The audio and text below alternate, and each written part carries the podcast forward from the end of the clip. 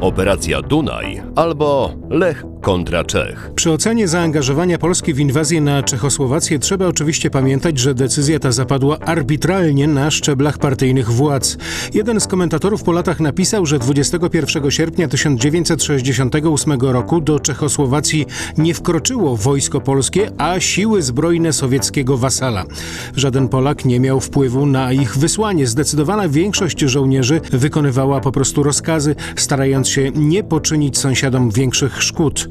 Znaleźli się jednak, jak w każdej zbiorowości ludzkiej i przy każdej okazji, i tacy, którzy dostrzegli wówczas szansę na swoje pięć minut. Ujawnili się też i tacy, którzy poczuli się po prostu zwolnieni z kontroli norm cywilizowanego świata. Rozważenia wymaga natomiast fakt, czy taka inwazja i udział w niej Polski była w ogóle legalna i czy jej inspiratorzy nie powinni byli ponieść za nią kary. Jedno wiemy dziś na pewno, że kary nikt nie poniósł, a wręcz przeciwnie, były awanse zarówno wojskowych, jak i partyjnych działaczy. Operację Dunaj uznano bowiem w wewnętrznych kręgach partyjno-militarnych za pełen sukces. Oczywistym jest, że Sowieci dysponowali potencjałem militarnym, który pozwalałby im na samodzielne przeprowadzenie tej operacji, wcale jednak nie palili się do niej, jak wiemy, bo mimo wszystko szkody wizerunkowe były wielkie.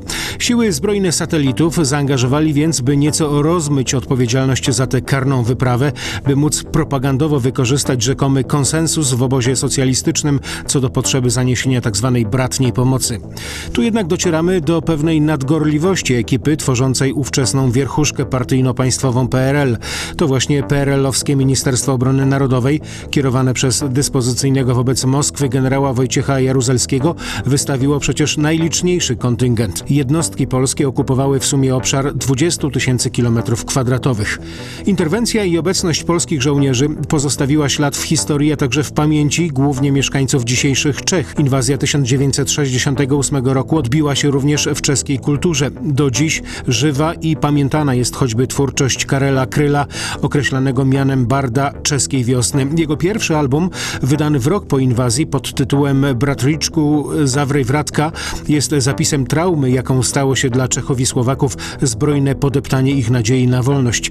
Tytułowy utwór zawiera między innymi następującą strofę, tu w tłumaczeniu Jana Krzysztofa Kalusa.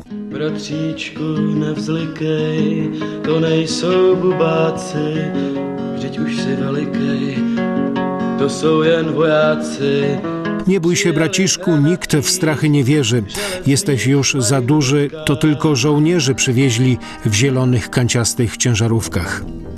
Losy samego Kryla bardzo są przy tym zbliżone do losów wielu polskich artystów i działaczy podziemia, którzy nie chcieli zgodzić się na los krajów oddanych we władanie Moskwy. Kryl od tysiąc dziewięćset sześćdziesiątego dziewiątego roku przebywał na emigracji politycznej w Niemczech, współpracował z Radiem Wolna Europa, do Czech wrócił dopiero w tysiąc dziewięćset osiemdziesiątym dziewiątym roku w czasie aksamitnej rewolucji, ale nie spodobało mu się to, co zastał, więc znowu wyjechał.